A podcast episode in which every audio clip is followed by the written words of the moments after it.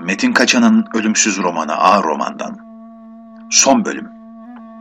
Gli koyu karanlıktan başka bir şeyin gözükmediği camdan bakarken gelecekteki hayatı perde vazifesi yapan cama yansıdı. Labuşlar, kebaşeler, dans edip şarkı söyleyen bıçaklar ve yeşil çuha üzerine düşen cıvalı zarlar. Gelecekteki hayatı geçmişteki hayatının kötü bir taklidiydi.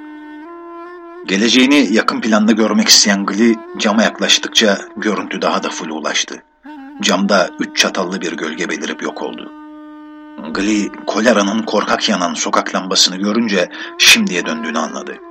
Sokak lambasının ışıklarının yansıdığı yere gözlerini uzatıp gecenin şekillerini seyre daldı. Zor nefes alan sokak çocukları et yedik hesabı kürdanla dişlerini karıştırıyor, belki de son havalarını atıyorlardı.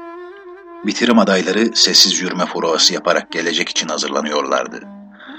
Gece derin nefesler alarak ilerlerken Glen'in seyrettiği şekiller, yerini birbirine neşeli sözler söyleyerek misafirliğe giden kedilere, demir parmaklı kapıların önünde zar çalkalayan köpeklere terk etti.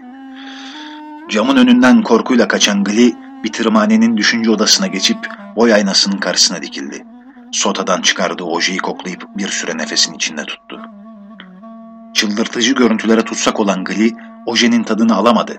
Geç de olsa enerjisinin tükenmekte olduğunu fark etti.